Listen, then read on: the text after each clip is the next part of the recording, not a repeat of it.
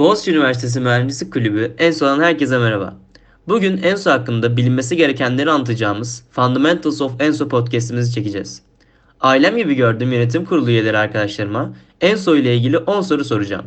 Şimdi Ege ile başlıyoruz. Ege, bizlere ENSO'nun ikinci kez kuruluşunu anlatır mısın?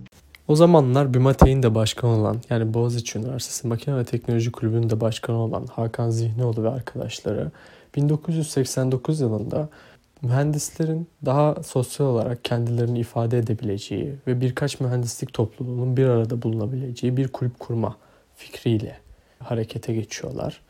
Ancak bir arşiv araştırması yaptıktan sonra fark ediyorlar ki bu yapı aslında 1914 senesinde o zamanlar tabii Robert Kolej'de ve Robert Kolej'in mühendislik eğitimi vermeye başlamasından iki sene sonra Engineering Society ismiyle kurulmuş zaten var.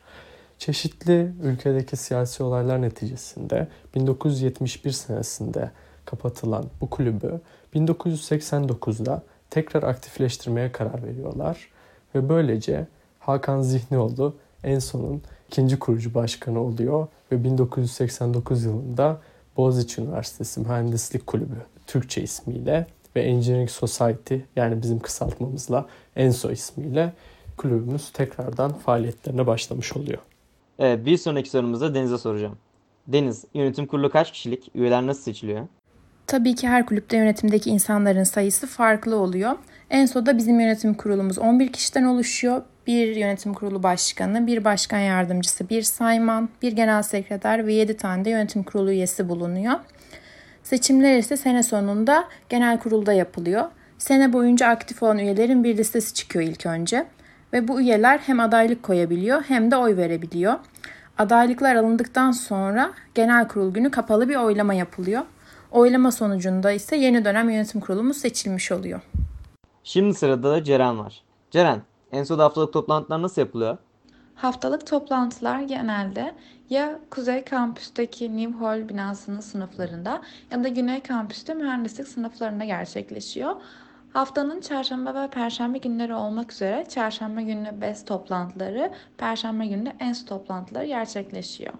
Yakın zamanda bir etkinliğimiz, bir zirvemiz olması durumunda etkinlik öncesinde sponsorluk, çekiliş ve tanıtım ekiplerine ayrılıyoruz veya bu etkinliği geliştirmek üzere brainstormlar yapıyoruz. Herhangi bir etkinlik veya zirve olmaması durumunda ise genelde şirketlerin katılımıyla gerçekleştirdiğimiz workshoplar veya söyleşiler veya kendimiz geliştirebileceğimiz eğitimler alıyoruz. Peki Aras, bizlere etkinliklerin yapım ekibinin nasıl seçildiğinden ve üyelerin etkinliklere nasıl katıldığından bahseder misin? Biz ENSO olarak yıl içinde birçok etkinlik düzenliyoruz ve de bu etkinlikleri organizasyon takımı olarak düzenliyoruz. Organizasyon takımı dediğim şey de ENSO üyelerinden ve de ENSO yönetim kurulundan oluşuyor aslında. Tabii farklı etkinliklere katılımlar farklı şekilde ilerliyor. Mesela İKMES gibi büyük çaplı etkinliklerimizde aktif üyelerimizin katılımını alıyoruz. Aktif üye olabilmek için de haftalık toplantılara düzenli bir şekilde katılmak gerekiyor. Etkinlik tarihi yaklaştıkça etkinliğe katılabilecek olan aktif üyeler toplantılarda açıklanıyor ve de etkinlik sürecince farklı görevler yaparak hep beraber her zaman aklımızda yer edecek etkinlikler düzenliyoruz. Daha küçük çaplı etkinliklerde ise etkinliğin düzenleme kısmında rol almak isteyen kişiler bir form dolduruyorlar ve yine farklı görevlere ayrılıp etkinliğin farklı aşamalarını düzenleyerek güzel anlar biriktiriyoruz, deneyimleniyoruz. Aynı zamanda bilgi birikimimizi de bir hayli arttırıyoruz diyebilirim. O zaman Ayşe Naz, bizlere üyelerin etkinliklerdeki görevlerini anlatır mısın? Üyeler etkinlik öncesi ve etkinlik içi şeklinde iki farklı şekilde görev alabiliyorlar. Etkinlik öncesinde sponsorluk, tanıtım, barter veya çekiliş ekibinde yer alabiliyorlar. Yine İKMS'te etkinlik öncesi görevler çok daha çeşitli oluyor. Örneğin haberleşme, içerik gibi ek görevler de olabiliyor demin saydıklarıma. Etkinlik içinde ise genelde salon içi PR, karşılama, barter ve kayıt masası gibi görevler oluyor. Yine İKMS'te bunlar çok daha çeşitli oluyor diye özetleyebilirim. Şimdi de kulübümüzün BEST ayağıyla ilgili soru soracağım. Alpay, genel hatlarıyla BEST nedir ve 16 euro yurt dışına çıkma olayı doğru mu? Board of European Students of Technology yani kısaca BEST, Avrupa çapında 30'dan fazla ülkede 90'a yakın lokal grupla faaliyetlerini yürüten ve kar amacı gütmeyen uluslararası bir öğrenci kuruluşu. Bizler de lokal grup İstanbul Boğaziçi olarak hem uluslararası hem de lokal anlamda birçok etkinliğin organizasyonunda aktif bir şekilde rol alıyoruz. Bu çatı altında düzenlenen çeşitli etkinlikler sayesinde akademik anlamda kendimizi geliştirirken bir yandan da farklı kültürleri öğrenme ve Avrupa'nın dört bir yanından öğrencilerle tanışma fırsatı buluyoruz.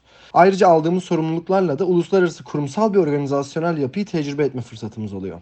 16 euroya yurt dışına çıkma konusuna gelirsek de evet bu dediğin gibi doğru. Ee, Avrupa'nın dört bir yanında bizim gibi lokal gruplar tarafından sürekli birbirinden ilgi çekici etkinlikler düzenleniyor. Ve bunların birçoğuna kabul almak için motivasyonumuzu göstermemiz yeterli oluyor. Hem çok eğlendiğimiz hem de hayat boyu unutamayacağımız tecrübeler edindiğimiz bu etkinliklere 16 euro gibi bir ücretle katılım fırsatımız olduğu doğru. Tabi Best'te yapılacaklar birkaç saniyeye sığmaz ama Best İstanbul Boğaziçi Instagram hesabımıza ve Best EU Work sayfasına göz atarak Best'i biraz daha yakından tanıyabilirsiniz. Biraz da etkinliklerimizden konuşalım. Ömer, bizlere o çok önemli kariyer etkinliklerimiz BMZ, MS ve SSZ nasıl ilerliyor anlatır mısın? Bu etkinlikler neden bu kadar önemli? BMZ, MS, SSZ etkinliklerimiz ana olarak iki şekilde ilerlemektedir. İlki şirket temsilcilerinin sunumları ile, ikincisi de şirket standlarında şirket temsilcileriyle birebir iletişimde bulunarak. Bunların yanında bazı şirketlerle birlikte case study'ler ve mülakat simülasyonları gerçekleştirmekteyiz. Bu etkinliklerin önemi hazırlandıkları konulardaki öğrencilerle şirketleri efektif bir şekilde buluşturmalarıdır. En sonun en prestijli etkinliğine geldi sıra. Arda, İş Dünyası ödülleri nasıl yapılıyor? Boğaziçi İş Dünyası Ödülleri aynı zamanda Boğaziçi Üniversitesi'nin en prestijli ödül töreninde okulumuzda Albert Long Hall'de gerçekleştiriyoruz. Web sitemiz üzerinden yaptığımız oylamalar sonucu geçtiğimiz senelerde Acun Ilıcalı ve Ali Koç gibi iş dünyasının en iyi iş insanlarını ve en iyi şirketlerini okulumuzda ağırlama fırsatı bulduğumuz bir ödül töreni oluyor. Kulübümüzün en eski değerlerinden biri olan Steps'e geldi sıra. Çağla, bize Steps dergisinin nasıl yayınlandığını anlatır mısın? İçeriğini de senden dinleyelim. Steps bir dergi olarak yayın hayatına devam ediyor. ensosteps.com web sitemizden yazarlarımızın yazılarına ulaşabilirsiniz. Her yeni yazımızın duyurusunu da Enso Steps Instagram hesabımızdan yapıyoruz. İçerik olaraksa ekonomiden müziğe, spordan seyahat yazılarına gibi birçok konuda yazılarımız mevcut. Bazense sadece aklımıza neler geldiğine dair yazılar yazıyoruz. Güncel haberler üzerine yazılarımız bulunuyor bu şekilde. Ama en son deyince İKAMES'ten bahsetmezsek olmaz. Eren, bizlere İKAMES'in değerini ve önemini anlatır mısın? Bu sene 27.sini düzenleyeceğimiz İKAMES, 1994 yılından başlayarak Türkiye'de ilk kez bir öğrenci kulübü tarafından düzenlenen Uluslararası Mühendislik Yarışması ünvanına sahip olmasıyla kulübümüz adına büyük bir önem arz eder. Dünyanın dört bir tarafından ağırladığımız katılımcılarla kültürel ve akademik etkileşim imkanı sağlarken bir haftalık dolu programıyla da uzun yıllar hafızalardan çıkmayacak anılar biriktirme fırsatı sunar. Türkiye'nin en köklü kariyer kulübü ENSO ile ilgili bilinmesi gerekenleri 10 soru cevap ile sizlere anlatmaya çalıştık. 108 yıllık tarihimiz 10 soruya sığamayacak kadar büyük olduğu için dinleyen herkese bu ortamı tecrübelemesi gerektiğini önermek isterim. Dinleyen herkese teşekkürler. Bir sonraki podcastimize görüşmek üzere.